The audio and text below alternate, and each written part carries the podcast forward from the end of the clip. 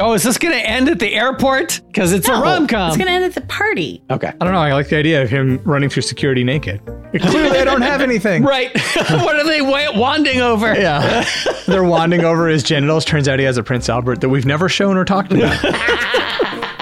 So he takes it out and puts it in the... Because we've never shown and talked about it, so he could have been there the whole time. Yeah.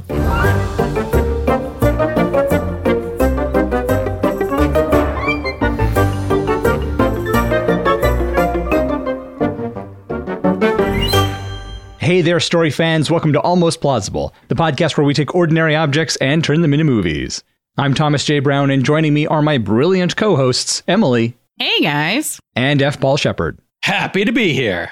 I grew up in Hawaii and definitely didn't wear sunscreen as often as I should have, including on my 18th birthday, which was a day-long party at the beach, which resulted in quite a bad sunburn. What is the worst sunburn that you guys have had? Oh, my gosh. So I used to be a teacher in Japan, and I didn't realize that sports day was an entire outdoors day. It wasn't like we're doing some sports on this day. It was sports day. Right. We're doing all the sports one day. Right. I would have to be outside for all of that. And I did not prepare, and I did not wear sunscreen, and I did not realize because of my creamy Irish skin, I did not have the sun tolerance that my Japanese coworkers had. And I burned to a crisp because I was outside for 8 hours in the sun. It was so bad, I had to learn words for sun cooked or whatever it is to say in Japanese for I've burnt myself, but I'm still alive. And they didn't really have like treatments for it because they don't burn. Because what idiot does that? Right. And that lasted. I stayed burned for a while. Like you could see the outline of my clothes on my skin. I, like you, did not wear sunscreen as I was supposed to, and I lived in Florida and Virginia. Right. Yeah, I got burned a lot. So my earliest memory is I had a giant bubble on my shoulder. Oof. Yeah. And I was like 2, and we lived in Western Washington at the time. So how I got this, I have no idea. But my sister was terrified it was going to pop in the middle of the night and drown her. She had the bottom bunk. Yeah, I was about 2, so she was about 5. And she was just convinced I was going to drown her in the middle of the night. And I'd say the next worst one was when we moved to the Pacific Northwest from Florida. The sun is very different here. Mm. I think, and I'm not a scientist, so this is very inaccurate. But I think that something about the humidity that helps like filter the sun slightly, because I burned more here than I ever did in Florida. My sister and I both got a really bad sunburn to the point we just neither one of us could move.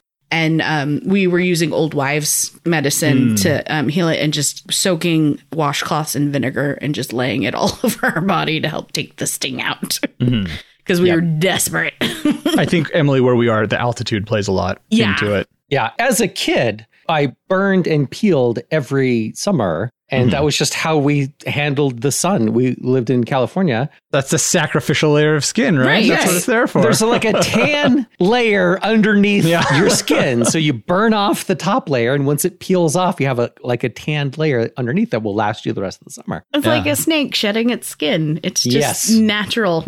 Summer progression. I just thought that's how summers were for everyone. No, it turns out. I don't remember us religiously wearing sunscreen till the 90s. I didn't wear sunscreen till the song. Well, we all should have been using sunscreen more. And being a bald man, I definitely use it a lot more now than I used to. And certainly lather my kid up. So sunscreen, that's our topic today. We're getting into that warm summer weather where people might be spending more time out in the sun. We thought it was an appropriate topic. This one was a little tricky. I think we're going to find something that we all had in common. It seems like there's an obvious choice when it comes to story ideas about sunscreen. Shep, tell us what you came up with. Okay. Obviously, my first pitch is about a manned space station. Naturally. Yeah. Naturally. So there was a Kurzgesagt video about terraforming Venus. And the first step is building a giant sunscreen covering Venus, putting it in the shade so that its atmosphere cools down. And so here the pitch is that you have this manned space station that is this sunscreen, but then a tragedy on Earth leaves the station's inhabitants possibly as the last humans in existence. Ooh. My second pitch is someone on vacation has their sunscreen bottle or maybe all of their luggage, whatever, swapped and discovers a secret message or a USB key or something, you know, in the replaced bottle. And spy/mistaken identity hijinks ensue.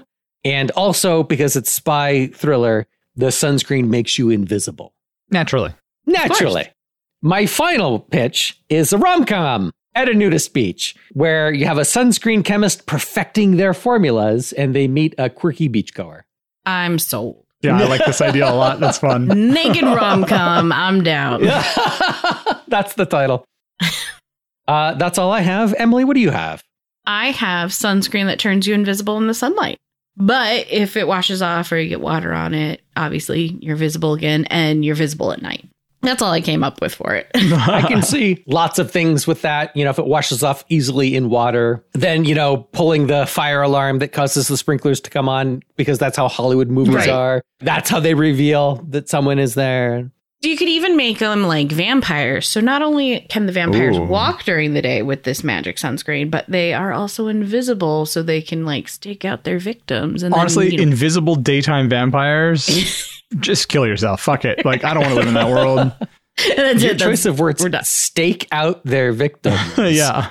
All right. So my next one is a drama about a sunscreen company putting toxic ingredients in their formula and making people really sick, and it kills a kid, and it could be a courtroom drama, Erin Brockovich type thing. Yep. Yeah. And then another one similar to your Shep, which I thought this was my most original one, and it wasn't. A post-apocalyptic world on Earth where cities are protected by the sun's harmful radiation with giant sunscreens. The sunscreens are starting to break down because of the sun's radiation is naturally making them break down. And we're running out of the resources to keep up the maintenance of it. And it's a race against time to save humanity. Starring Mr. Burns. Yes, yeah. Right? I know. I'm like, how do I pitch this without it being the Simpsons movie? Simpsons did it. Yeah.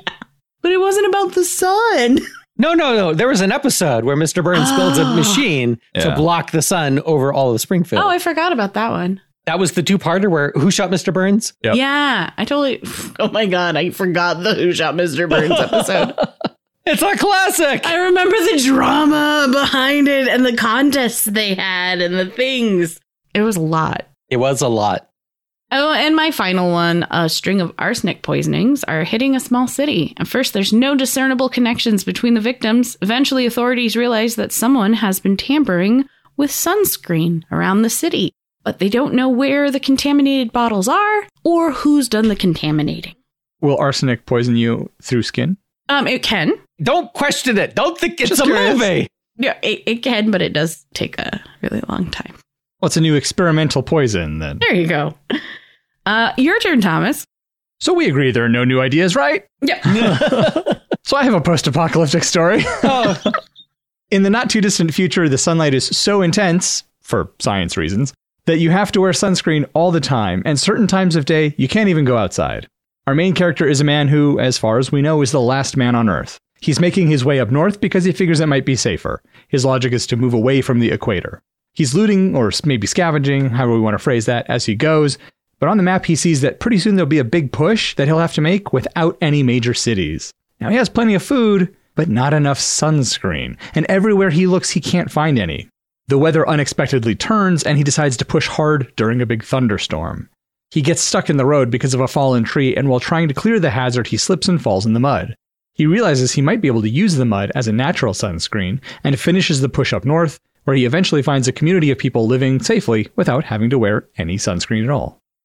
And then also sunscreen that makes you invisible, of course. Of course!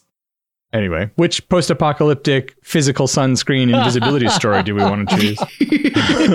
Venus. I don't know. I think that one is very cool. I like that one. It's a really good one. What I really like about that one is like everyone on Earth is suddenly dead. And you've got this outpost of people who are like, oh, shit. Yeah. What do we do now? Just because I like the idea of the Hollywood movie and it being a major like fear for people if they think about it too hard. Is it like a giant asteroid and it's just another dinosaur apocalypse type event? Oh, I like the irony that the lack of sun is what kills the people on Earth. The lack of sun? Yeah, the asteroid impacts is a giant dust cloud which blocks out the sun permanently or for hundreds of years. Which again is a type of sunscreen. Yeah. So what I imagine is that the people on Venus are somehow reliant on some resource from Earth because they haven't managed to get their production of that set up yet on Venus, right, or something along those lines. They wouldn't be on Venus itself. They'd be on the physical mirrors above Venus blocking the sun. Because they're just starting the process. Or they've been there for years. I mean, it does take, like I said, 1,000 years or something. That's what I meant by just starting the process. It's only like 50 years. They've only been there for 100 years. And they cycle through, so I mean, they were expecting to go home. They're like the lightkeepers of the old days. Well, whoever they just sent home is in big trouble. Yeah, well, no, their troubles are over. They have shed the mortal coil and are in the sweet release of death. What I mean is that there's probably a ship on its way back to Earth. Oh, they're halfway. And it's going to get to an Earth that is uninhabitable. And they don't have enough supplies to slingshot back to Venus. Well, you could have a parallel story where you're following that crew and the people back on Venus. And through the magic of movies, they can communicate with each other. I mean, they would be able to communicate with each other. It would just be very delayed. What about other space stations orbiting Earth? Oh, yeah, there would be, wouldn't there? Yeah, there could be. That could be a manned moon base. Yeah. Oh, everybody on vacation on the moon? A hell of a light show. Don't know what we're going to do now. It's the old rich couple from Gilligan's Island. Thank you. So you like this one more than the nudist rom-com? I do like the nudist rom-com. I do like them both. And we can't combine them because... I was just going to say, there's a nudist beach on Venus. I do like the idea of like just having normal PG-13 rom-com things going on and they're just completely naked the whole time. Just like no sex at all. Maybe some kissing. But other than that, it's just they're just naked. At some point, they have to talk about pickleball and look directly into the camera. What's the story with the naked rom-com? Is it? So he's obviously like an uptight scientist. Oh, I see. I had her as the scientist. Oh, okay. Well, the uptight scientist. The scientist is uptight. That was what I was trying to say. The scientist is uptight. And then the nudist is obviously... nudist. Yep. Maybe that's too tropey. Like, I guess that's kind of well-worn trail. I'd like it more if the nudist was like rejecting modern everything. Clothes and everything. That's just modern. No electronics. They were also a scientist, like the researcher. But they gave all that up. No electronics, no modern anything. They don't even wear clothes. They just live in this nudist colony. Have a vegan fruitist diet. Yep. No cooking. I kind of like that because that's way opposite from a scientist.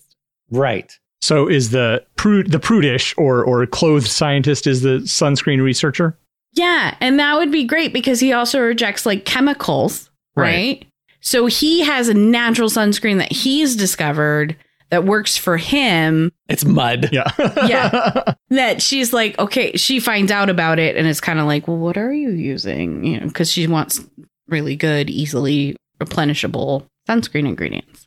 More grown ingredients, fewer heavy metals. Right. That would give her the impetus to go and seek him out and him to be like, I'm not messing with your science shit, you know, that kind of thing. Right. He's turned his back on that. Yeah. So what are we going with? I like them both, and now I'm really invested in the naked. Now I'm invested in the naked rom-com. This is one with the least substance in the pitch itself, which is a single sentence. Yeah, I mean, what is the big conflict? That the scientist works for a big chemical company, and are they under pressure to discover a better sunscreen? And so the nudist shows them... They have a lawsuit because they killed some kids. Right. Yep. Our arsenic-based sunscreen is not performing as well as we had hoped. Yeah.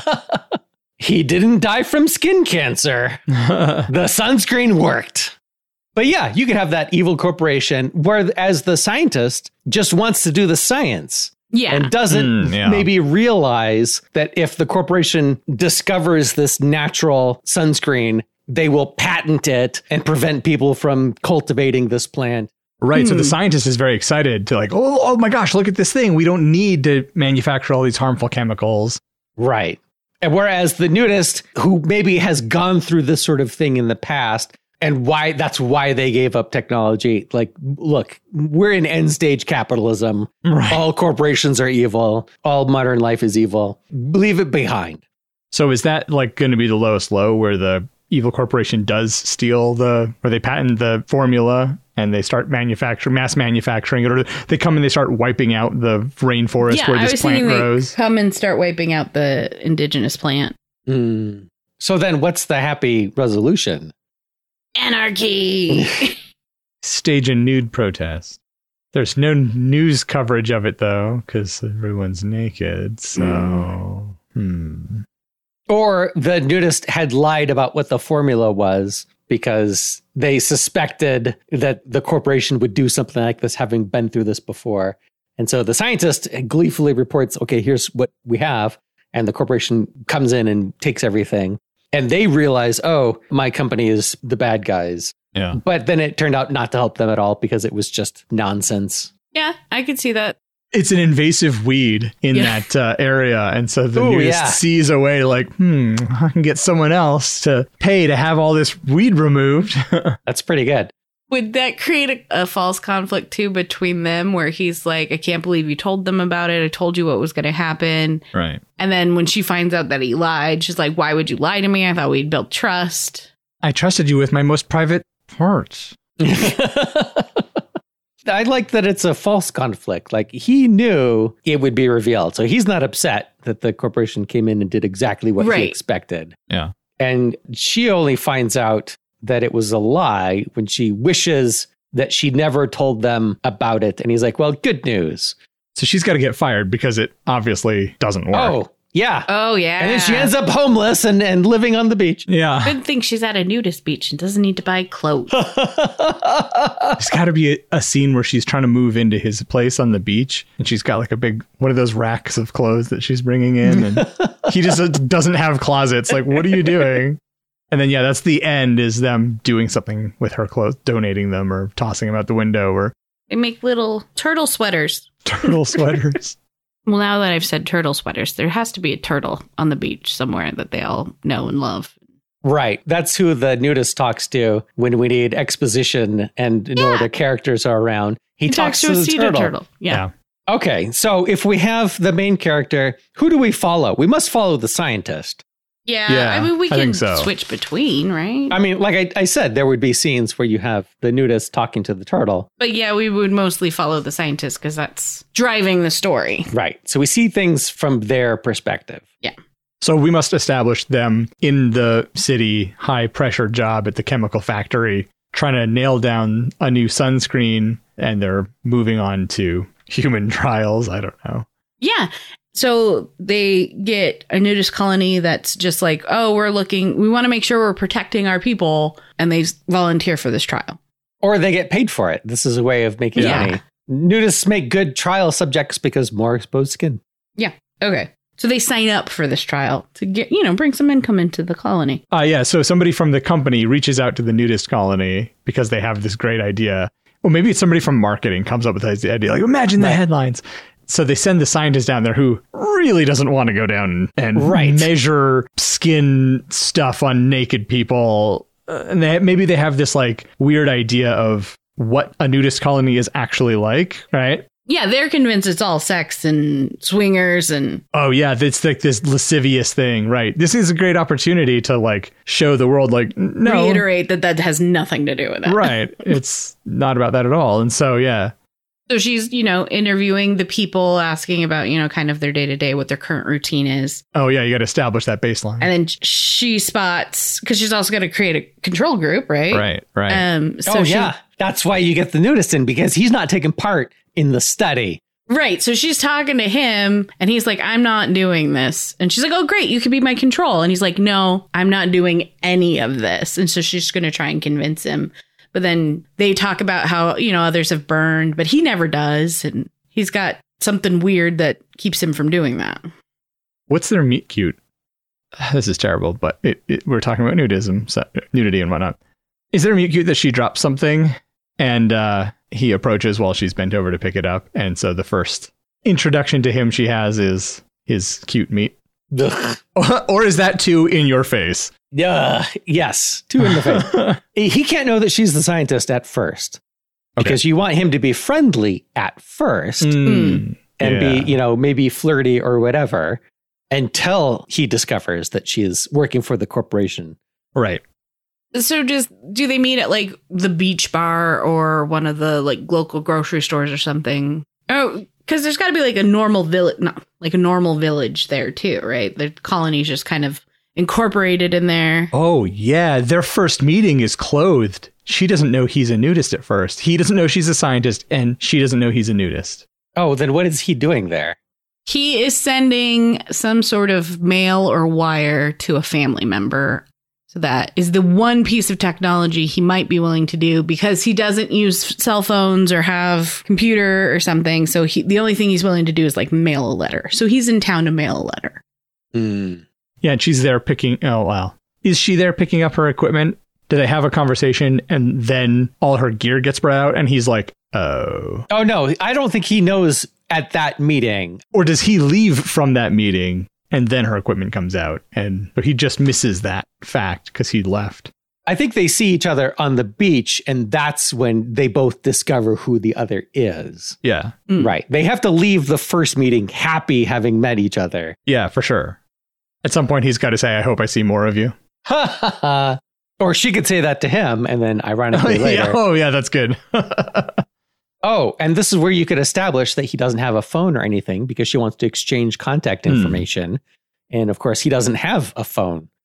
So he doesn't have a number that she can call. Does he operate a nudist B&B? And so he's like, do you have a place to stay? No, because he's a kind of a curmudgeon, like anti-capitalist, Well, because it's a rom-com, he has to be secretly wealthy. Of course. Right. Because that's how these work. Yeah. Yeah. So he's abandoned technology after he has made his millions. Yeah, he's made his millions. Right. That's why he was in town. He was wiring money to like his mom or some, like his nephew at college. Right. Whatever. Someone somewhere. So it actually doesn't have to be a post office. It could be anywhere. There's just like a Western Union office there. Right. Maybe it's the local hotel because it's a big established business. That would make sense. Yep. And then, that's why she's like, no, I'm here on business. And so he has no idea she's there for sciencey stuff. Yeah. And she assumes he's a guest at the hotel, probably. Yeah. It works out really well. There's a logical reason for them both to be there. Yeah. So then she goes to the colony. Do they just live integrated within the town or do they just complete nudists all the time? So they have their own little like subdivision. I think they have a subdivision. Yeah. A beachfront. What's the word I'm looking for? Compound is a little strong of a word, but it's not a cult. Yeah. But along those lines, it's go housing. Right. Yeah. Yes. They all drive around in golf carts. Solar powered golf carts. Yeah. Yeah. Of course. Yeah. Without leather seats. Right. You put a towel down. But maybe he wants to encourage the rest to be even more natural. So he's donated like a lot of solar paneling, but nobody knows where it's coming from necessarily. Oh, they know where it's coming from. Okay. But they don't tell her where it's coming from. They just say, we had a donor that really set us up, and that's why we can live independently and do all this stuff. But, the small amount of money from the study will help buying whatever small necessities they need from town. Does he own the whole compound? Got to come up with a better word. I like that he would have found it and just like decided, this is it. But when he finds it, they're still reliant on some things that he's like, no, I can fix this problem. Or it's like maybe like a co-op thing. Like he bought the land initially, but as people have moved in, they've purchased portions of it. So he was able with all of his wealth to set it up, but he no longer owns the whole thing. It's just a big co-op now. Yeah, because they would have some like organic farming going on outside the walls. Yeah, and he would have... He would want to have like a large foresty area to forage in. And that's where the invasive weed is growing. Yeah. Yeah. Making it harder for him to forage and maybe it's starting to spread into the farming area and starting to cause problems. And his raw diet is being impacted by that. He's having to maybe every once in a while go to the grocery store and supplement, which he doesn't like doing. Right. Who knows where all that grocery store corporate stuff came from. What kind of pesticides they have on them. Right. And it's probably like one of those, it's not like a local mom and pop grocery store. It's an Aldi's. Because it's a resort town, so it's some big brand name one. It's a Whole Foods. So they meet the second time while she's interviewing everyone to find out what their skincare routine is now to determine who's going to be. So maybe she's going from hut to hut. Yeah. Yeah. And then she runs into his nakedness. Yes. And it's like, oh. His nakedness as a title. Yeah. His royal nakedness. His royal nakedness. So I can see why he would be unhappy with her being the scientist. Right. So she starts out trying to have the nice, polite conversation because she's like, oh, I know you. We had a connection. And then he's like, why are you here? Oh, she thinks this will be easy. Of course he's going to sign up for my study. We had a little thing. This can be part of our thing. Yeah. And then he's like, oh, you're that person. And immediately puts up the wall and is like, I'm not having anything to do with her. And that angers her and makes her like... I think that makes sense. Right. She tries to justify what she's doing to him. He's having none of it. But for her, it's her life's work. So for her, it's important. And for him, it's important in the opposite direction. Right. She's like, but I'm saving lives. And in the long run, isn't that more important? Right. They're both passionate about what they believe in, and they believe in opposite things. Mm. Yeah, because then later, so he's curt with her at this point, and she's a little, like, she's taken aback and then insulted. And then later they meet at like the hotel bar or something for some reason. He's angry, so he needs a drink. So he goes to the nudist bar. Or the nudist bar, yeah. Oh, yeah. Right, because she's hanging out at the nudist place. And he comes in for a drink, and it turns into a fight. Yeah. Because they can't just back down and let the other be. They believe they are right, and they want to convince the other person. Yeah. This is why they keep arguing. And it starts with him mansplaining to her why she's wrong about letting this massive corporation do these things and all the things. And she's like, but in the long run, the money helps save lives. Isn't that more important? And if you really want to get political, you could have a lot of real life examples about awful things corporations have done in the name of profit that have killed people. I like it. This movie is going to be hard to get product sponsorship for. 100%. Nothing from Nestle, I imagine. Yeah. I would say we could use no ad sunscreen, but it's kind of their whole thing is no ads. So. I think maybe like the next interaction they have is like they've cooled down a bit, but they're still like at each other. So she's there doing her job and he comes up and is saying something about like, you know, oh, your study's not blind. Right. Oh, yeah. You're putting sunscreen on everybody and you just have a control group with no sunscreen and you have a group with sunscreen. Where's the group who's getting just cream with no SPF in it? Right. Your methodology is flawed. Yeah. And she's like, you're not a scientist. He's like, actually. And so that's how maybe it gets revealed that he does know what he's talking about. He has multiple PhDs. Yeah, and while she's slathering up some old lady, she could see him in the distance fishing or something. And so she's like asking her questions because she's still stewing, but also interested. So she's asking the lady questions about if he's so anti all this stuff, how come he's not red like a lobster or doesn't have, you know, liver spots or whatever. And the lady's like, oh, yeah, he uses some kind of thing he finds in the forest. We don't know about it. None of us have tried it. Looks like Thomas was going to say something, so I'm holding back from saying something. What I was going to say is that perhaps instead of coming to study a new product that they have manufactured, they've heard about this nudist colony that never gets sunburns. They have an incredible skin. Okay. And they're like, what is this? What are they doing? Like, what brand are they using? Because we got to study that. Why is it so good?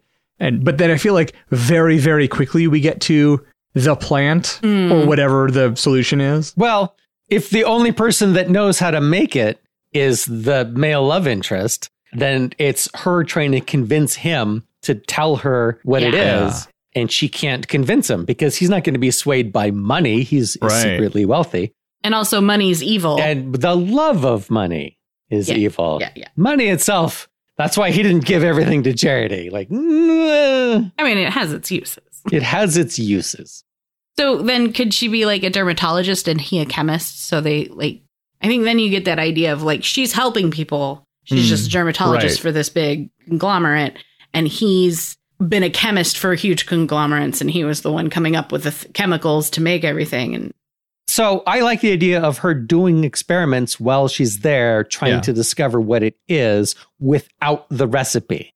There was one person that had one bottle of it, and then she's like trying to, it's kind of this color. So what in the environment is kind of this color? There's kind of a clay-ish thing, and maybe that's one of the ingredients. So she tries that on some people. This is where her methodology is flawed because she doesn't have a control group, because she doesn't have a product that she's trying to test yet. She's trying to get the initial results, Like, does this work at all? Does this work at all? Does this work at all? And that's why she's a little blind in it, because she's not a chemist. She just knows, like, these ingredients are typically used in these things. Right. And so she's like feeling like, oh, there's like an oiliness to it. So it must have some kind of a this product in it. And, yeah.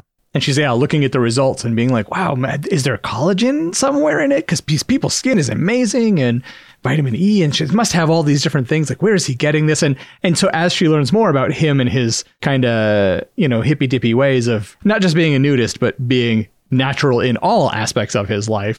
And she realizes, oh, well, he's not getting like chemicals. Like, where is this all coming from? Does she start to try to follow him into the forest? Oh, yeah, absolutely. Or she follows him into town thinking that he'll go buy the ingredients. Right. Or he's getting them shipped in or from somewhere. Or maybe he does get packages. And it's just like packages from his nephew from college. It's like cookies from his mom. Yeah, something. Yeah, I was thinking it's like his favorite junk food that he just can't give up. It's the one thing. Like, but we don't find that out till the end. It's like Cheetos. Right, whoever sponsors it. These Takis are the best. Right. I don't think that's the end. I think it's in the middle where he gets busted. No one makes chips like Funyuns, I think. Right. It's gotta be Funyuns. I like Funyuns. Funyuns are great. Funyuns. All right, well, speaking of snacks, I feel like we should go grab some snacks and take a quick break. When we come back, the rest of our story about sunscreen.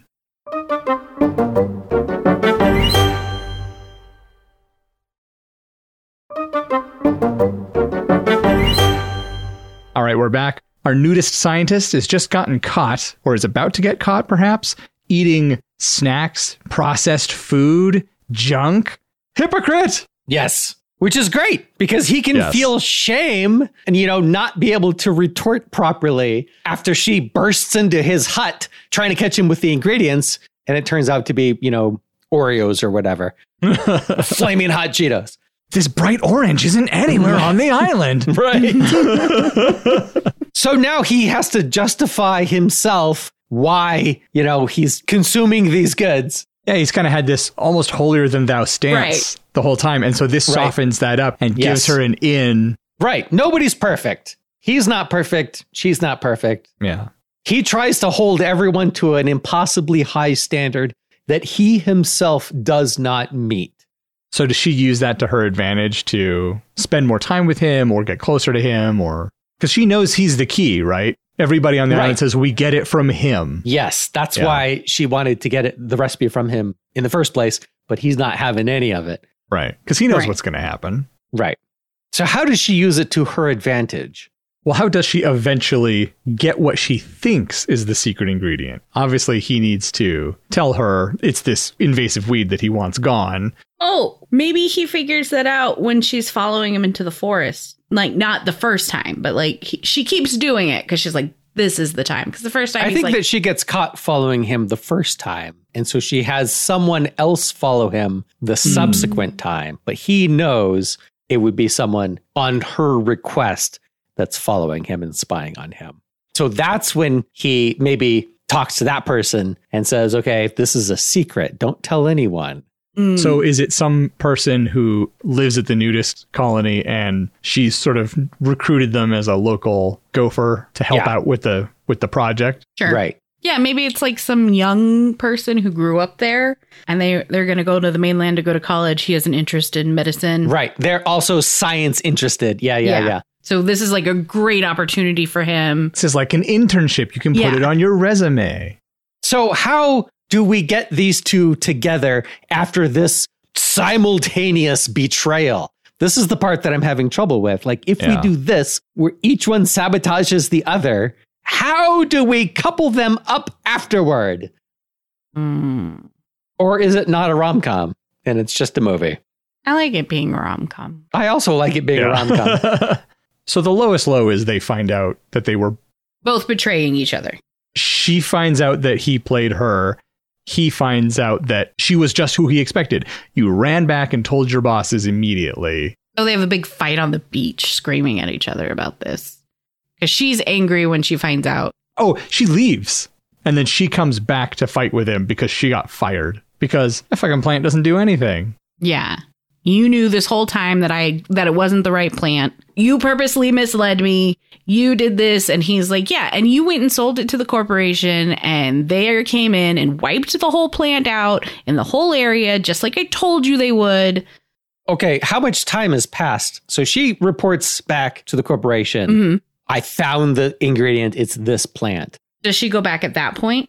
No, she can't go back because she thinks I'll have to do a study on it. I'm giving them a progress report. My study isn't over, but I'm going to let them know, here's what I found so far. If I get hit by a bus or whatever, they'll know, because she's doing her job well. She's a good scientist. Mm. And then while she's still there thinking she has time to investigate the plant, that's when the corporation swoops in with a team of people. And they just scour the forest and get all of that plant that they can, both to study it for themselves and to prevent anyone else from having what they think is this revolutionary compound. Yeah. Oh, yeah. And to start the mass marketing. Right. And so she gets disillusioned a bit because the corporation does this. The corporation sort of betrays her at this point. Maybe she talks to the guy. At this point, they go to the bar. And she's like, I can't believe that they did exactly what you said they were going to do. Maybe you were right. Maybe I'm in the wrong. But then she gets fired because it's discovered that it was all a lie and it does nothing and it has no properties. And the corporation spent, millions of dollars to do a bunch of simultaneous studies on the compounds in this plant. Oh, and it was all wasted. And they blame it all on her. And they're like, don't even bother coming back. You're fired. How mad at her is he that she told the corporation? Because he got what he wanted. Not at all. He's feeling guilty about it. He is sorry that he did this to her, but he's not sorry that the corporation suffered. He wanted the corporation to suffer more than he'd wanted her to not suffer for what she was doing. But is he feeling guilty when she's fired or when she's initially expressing? Because there's sort of like two different moments. Right. He knows when she's expressing regret that the corporation betrayed her, that the other shoe hasn't dropped yet. Mm. So maybe you put that in the dialogue where he's trying to comfort her and maybe saying, hey, maybe you should quit that job and get another line of work. There's always openings here at the nudist colony. We could use a good dermatologist. Right. Lots of sun exposure. Just saying. So I like that a lot, that he's like, oh, maybe you should quit. Because, yeah, you're right. He knows. Right. But he also doesn't tell her that it's coming. Right. So she's still mad at him, both for lying to her indirectly through the guy that she had following him and for setting her up to take the fall. Oh, yeah. And she goes to the hut and is like, oh, my God, they fired me, blah, blah, blah. And how could you lie to me? And he's like, I mean, I did say that you should quit. And she has this moment of like realization that that's why you said that. You knew this would happen, or that this could happen. Oh, no, she's got to discover that he set her up before she confronts him, because she realizes he was telling her, she's like, maybe I should have quit when he told me to quit. And then she's like, wait a minute. Mm. How did he know? Right. That's when she goes to his hut to demand how he knew, because she's in denial at this point, because she's back on friendly terms with him. Right. And she doesn't want to believe that he betrayed her or set her up. And he just admits it. Because he's got nothing to hide. Because he doesn't have anything to hide. Hey. And it's like, it's kind of your fault for, you chose to work for them. So everything in your life is a result of your choices. Mm. So she storms off. She's mad still. She doesn't want to hear it. She really doesn't want to hear it. Because she wants to be mad at him and make it all his fault and have none of the blame herself. Does she dig into him a little bit and make him feel bad, not only about, what happened to her, but about his situation of like fleeing society, leaving his family behind and choosing to separate himself? Because even he lives further off from the rest of the compound even. He's almost hermit-like. And does she like talk about him putting up emotional walls and you may be physically naked, but your heart is right. Oh, his hut is on the top of like this little hill. And she's like, you look down on everyone. Yeah. So he gets the extra dig of her both feeling guilty about her work being ruined. And maybe now she's not going to be able to get a job because now her reputation is sullied. And then also he's feeling bad because she's pointed out that he's a hypocrite and looks down on everyone. Yes, but he is a hypocrite, and he does look down on everyone. Like, we established multiple times that he holds everyone to impossibly high standards. But does he feel bad that she is calling him out on it specifically because it's coming from her? I don't think that he should feel bad. Okay. I think that he should accept himself for the way that he is, flaws and all, even though he doesn't accept other people for the same thing. Mm. And maybe that's the end point or the character arc, is that he accepts her and her flaws. So how do we get these two back together? What changes whose mind? There's got to be, okay, the corporation is setting her up to take the fall for everything. Mm-hmm. And he must know a way to get the evidence or whatever that the corporation was moving around behind her back that she can then leak out to the public and exonerate herself and potentially get another job in the industry somewhere else. So she's not blackballed for embezzling whatever. And in fact, it was the corporation screwing her over, which is also counter to his interests if he is interested in her and wants her to stay. Right. Now she has the freedom to go back to the mainland and get a job somewhere else at another corporation rather than staying and being the nudist colony doctor. So she gets fired. She can't stay at the hotel anymore because the corporation was paying for that. And yeah, she has a return ticket, but it's a week away and she can't get it changed for whatever reason. So she has to stay at his hut. Has he sullied her reputation within the nudist community too? Are they now shunning her? No. They like her. She's been friendly with them. So they're on board with her still. Right. They would welcome her to stay a week. So they welcome her to stay with them. So she's, well, you know, it's a shitty situation. They're more than willing to help her out. Right. So she's around still. They're going to see each other. And then she gets time to relax finally. Oh, yeah. Mm. And she can decompress and spend her time talking to the turtle and telling her side of things. Does she find like a secluded beach where she tries out some light nudity? Yeah, I was thinking there should be like a scene of her taking off like her bikini top and just kind of like testing it out. This is where she's talking to the turtle because the turtle is nude all the time. Yeah. And it doesn't bother him. Right. So she can do it too. So she's on the beach and she's looking around. There's nobody around. Okay, I feel all right. She kind of tentatively takes her top off and is like, oh, this is so weird. And she maybe hears a noise and she's like, ah, and like turns around and it's the turtle like crawling across the beach. And she's like, oh, it's you. And then she has like a big conversation with the turtle. So this might be dumb, but she's like, oh, it's you. And then she talks to the turtle for a while. But he's there. Oh, yeah. He thinks she's talking to him. Yeah. He was over her other shoulder. Yeah. Just out of frame slightly. You know how movies are where they're like, how did they not see that person? Right. It doesn't make any sense. Don't think about it. So he says something after she has her monologue with the turtle. And then she replies and there's like, what? She's sitting on a towel on the beach facing toward the ocean. And he's sitting 3 or 4 feet behind her. In a hammock. In the tree. Oh, that would be funny, yeah. Especially if he's there. Like, if you see him, like, in frame, but it's dark, so you don't notice that he's there. Yeah, you don't call attention. Yeah, right. You see the turtle that's in the sunlight first, and then she turns back, and then you see him, like, take that straw hat off of his head when she starts talking. Like, what is going on? And then listens to her monologue. So we, the audience, see him there the whole time. Yeah. So then at some point, does she stand up or turn around, or somehow he sees her topless and she's like, oh, my goodness. I like the idea of him interrupting or, you know, responding at the end of her monologue. She's like looking at the turtle like, what? No, wait a minute. Turns around. Ah. So is he like really blasé? He's like, couldn't care less that she's nude. Yeah. Like, oh, great. Good for you. Whatever. Yep. He's like, that's the point of this place. Puts the hat back on his face and lays down again because he's not trying to ogle her. He doesn't care. And she storms off. Yeah. Because she's not alone anymore. Well, because he knew she was there and didn't make himself known.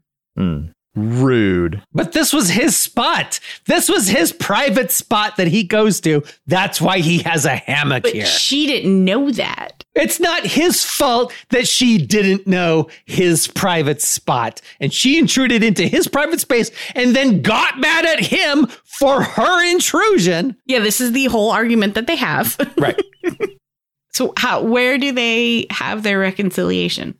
So what are the changes they're both making? She's letting loose a little bit. Yeah. She's not being quite so uptight. And he is learning to accept her flaws. Right.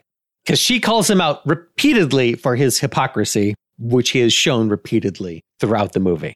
And she just hammers him with it until he finally realizes, maybe I should be as accepting with others as much as I am with myself, which is a lot. So does he come around to that revelation first? Like his character arc concludes before hers, or do they happen at the same time? I think his has to conclude before hers. Because what I have in mind is that she shows up at his hut with a bag of Flamin' Hot Cheetos or whatever the snack is. Like she brings more of the snack here. Yeah, exactly. And that's her way of apologizing. Right. And he's like, did anyone see you? Yeah. Oh, you can't just be flashing those around here. Why would she? Because I'm not going to risk my normal problem with men on this. Why is she going to apologize to him? Because she's not going to apologize because she is firm in her belief that he was wrong to not make his presence known. So she's not apologizing for invading his space. Well, and if it's the ultimate end thing, like it's how are they reconciling? And I think you're right. I think what she has to apologize for is selling him out. Selling out the plant. And I think maybe the point that he makes is, what if I had told you the real plant? What if you had found out what the real plant was? Right. It would be gone now. Maybe a whole bunch of damage was done to the ecosystem because all these people were stomping through, just tearing out plants. Right. I want to add something to their meet-cute at the beginning. Yeah. Where they disagree on something and they agree to disagree on it because it's something minor and it doesn't matter. But then throughout the rest, they're very firm in their beliefs. And each is trying to convince the other. And that final scene at the end, they're like, agree to disagree. They're not going to see eye to eye, but they can still get along. So there's like cucumber water and regular water in the hotel lobby. Or something simple like that, where she's like, refreshing cucumber water. And he's like just regular water. Although he would probably drink his own water because who knows where that. It's probably unfiltered. It hasn't water shifted down through the leaves. Right. Tree. All right. So what are we missing? Are we missing anything? I mean, I just feel like the resolution between them is a pretty weak. Yeah. Like both of them need to have a big revelation in order to come back together. Maybe there has to be more than just a conversation with the turtle. Right. They argue at that time because she's mad at him for not making his presence known. And he's like, but you intruded on my space. But he also maybe apologizes for using her to get at the corporation. And maybe he's like, well, that was not the coolest thing I could have done. Maybe they're throwing her. Ooh, the town's throwing her a going away party because they all love her. The nudist colony is. Yeah. The nudist colony is throwing her a going away party because her flight takes off tomorrow. Oh, is this going to end at the airport? Because it's a rom-com. It's going to end at the party. Okay. I don't know. I like the idea of him running through security naked. Clearly, I don't have anything. Right. What are they wanding over? Yeah.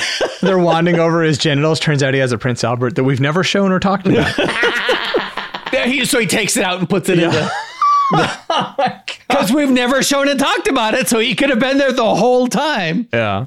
Well, I was thinking at the party, she could be talking to one of her friends that she's, the family she's been staying with or whatever. Yeah. And they kind of talk about, he's a curmudgeon. Yeah, he puts us to these high standards, but he does a lot of good for us. He blah, blah, blah. It's showing that he's kind of got a heart and he does kind of accept them for who they are because he gave them the solar power and he didn't have to do that. And he, came up with the sunscreen and shared it with everyone. He didn't keep that to himself. So she's seeing that he's not accepting of people because he does. He cares, right? In some ways.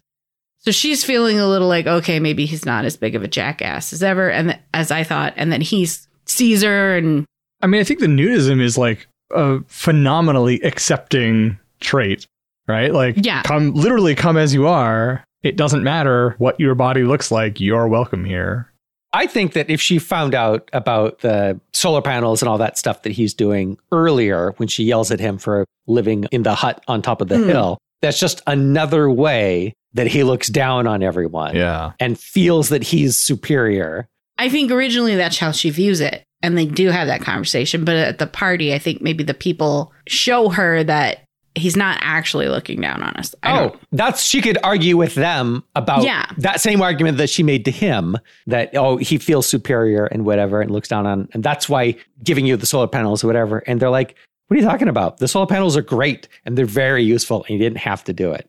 So yeah, and it helped build our community and made us stronger. We saved tons of money every year. Yeah, so she softens on him at that moment. What are the two ethical, the arguments that were on like The Good Place where it's the motivations versus the consequences? Like she's judging him on the motivation, like he's giving the solar panel because he wants to feel superior. And they're judging him on the consequences where the solar panels really improve their lives.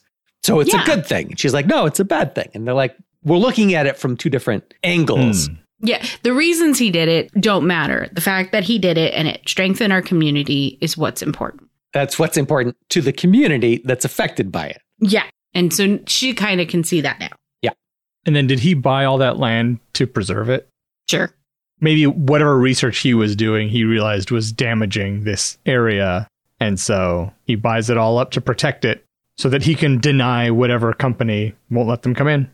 Hmm. Well, see, now I want to throw in a scene earlier when he catches her following him into the woods where he finds a rare bird or something, right, that he can point out to her. Like they have the very limited habitat. And this is one of those few places where they can thrive.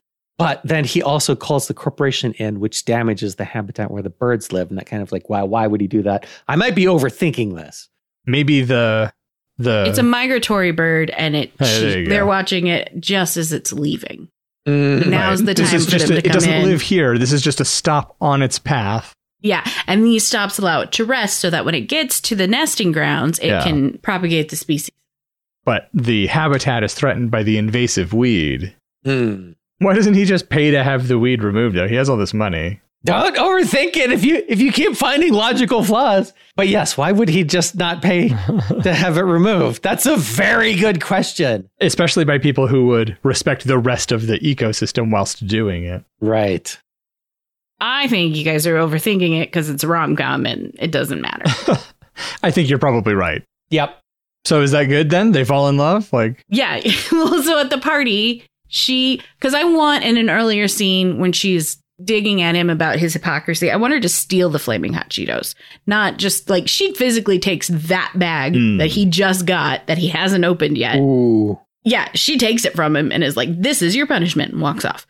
And then, don't open them; they're the best when it's fresh. Yeah, so at the party, after she has that conversation and comes to the conclusion of maybe it is the results that are more important, or the consequences are more important than the motivation, she goes back and gets the chips and goes and finds him. "I'm sorry, you curmudgeon old man." And then he apologizes, or maybe he apologizes to her first and then she goes and gets him. Yeah. But that's, I think, her peace token is then, because I like the idea of her giving him the chips back or giving him the snacks. Is he at the party? Yeah. So she is also at the party. Yeah, the party's for her. So she's definitely there. Right. I think he's kind of loitering on the edge. So she's not going to find him at his hut. She's finding him at the party. Yeah, I think maybe the intention is originally to find him at the hut and then she runs into him at the party. If he's going to apologize first, shouldn't he come to the party because it's his last chance? That's why she runs into him at the party. Yeah. Okay, here's what I want her to do. Okay. Because he is secretly eating flaming hot Cheetos, or insert sponsor here, and like hiding that part of himself. She offers him the flaming hot Cheetos at the party in public. And everyone knows he's not going to accept them because he doesn't eat those things. And then he does and says, "Delicious," or whatever. Really sell the ad placement. Yeah. Hits the spot, whatever. Yeah, whatever the line they tell us he has to say, that's what he says. Right. Drilled to perfection. Yeah. And that's him accepting this flaw in himself, that he wants to be separate from all these corporations. But also, flaming hot Cheetos are delicious, and he can't help himself. Yeah. So this is him coming out and exposing his true vulnerabilities to this community that he does distance himself from, not because he feels superior, but he feels inferior and doesn't want them to know who he really is. Ooh, that's good. Yeah, it's a great character arc. And then after he eats the Flamin' Hot Cheetos in front of everybody, everyone's looking at him just like aghast. And then he kind of notices everyone's looking at him and he says, "I feel so exposed." Yes. While they're all standing there naked together. Completely naked. Yeah. Is she naked at this point? Is she ever naked? I think maybe she's topless. Like, she's not that comfortable. She's not going to go full. You have her naked in the post-credit scene. There you go. Yeah. Or the end credit scene that the credits scroll over. Right. Is them naked at the beach, whatever. Yeah. With the turtle. That's the during the credits. There's like pictures of them in the water with the turtle and. Strategically placed. The turtle stealing their clothes. Her clothes, I guess. He doesn't. Slowly crawling away on the beach, pulling her clothes with him. Or the turtle wearing her bikini. Yeah. I like the turtle wearing her bikini. Well, we'd love to hear your thoughts on today's episode about sunscreen. Does it deserve a place in the sun? Or should we stick it where the sun don't shine? Works so good, this one. Let us know by leaving a comment on our website, reaching out on social media, or sending us an email. Links to all of those can be found at almostplausible.com. Take a moment to subscribe to the show and make sure you enable automatic downloads in your podcatcher so you can be among the first to listen to each new episode. As sure as the sun comes up, Emily Shep and I will be back for another episode of Almost Plausible.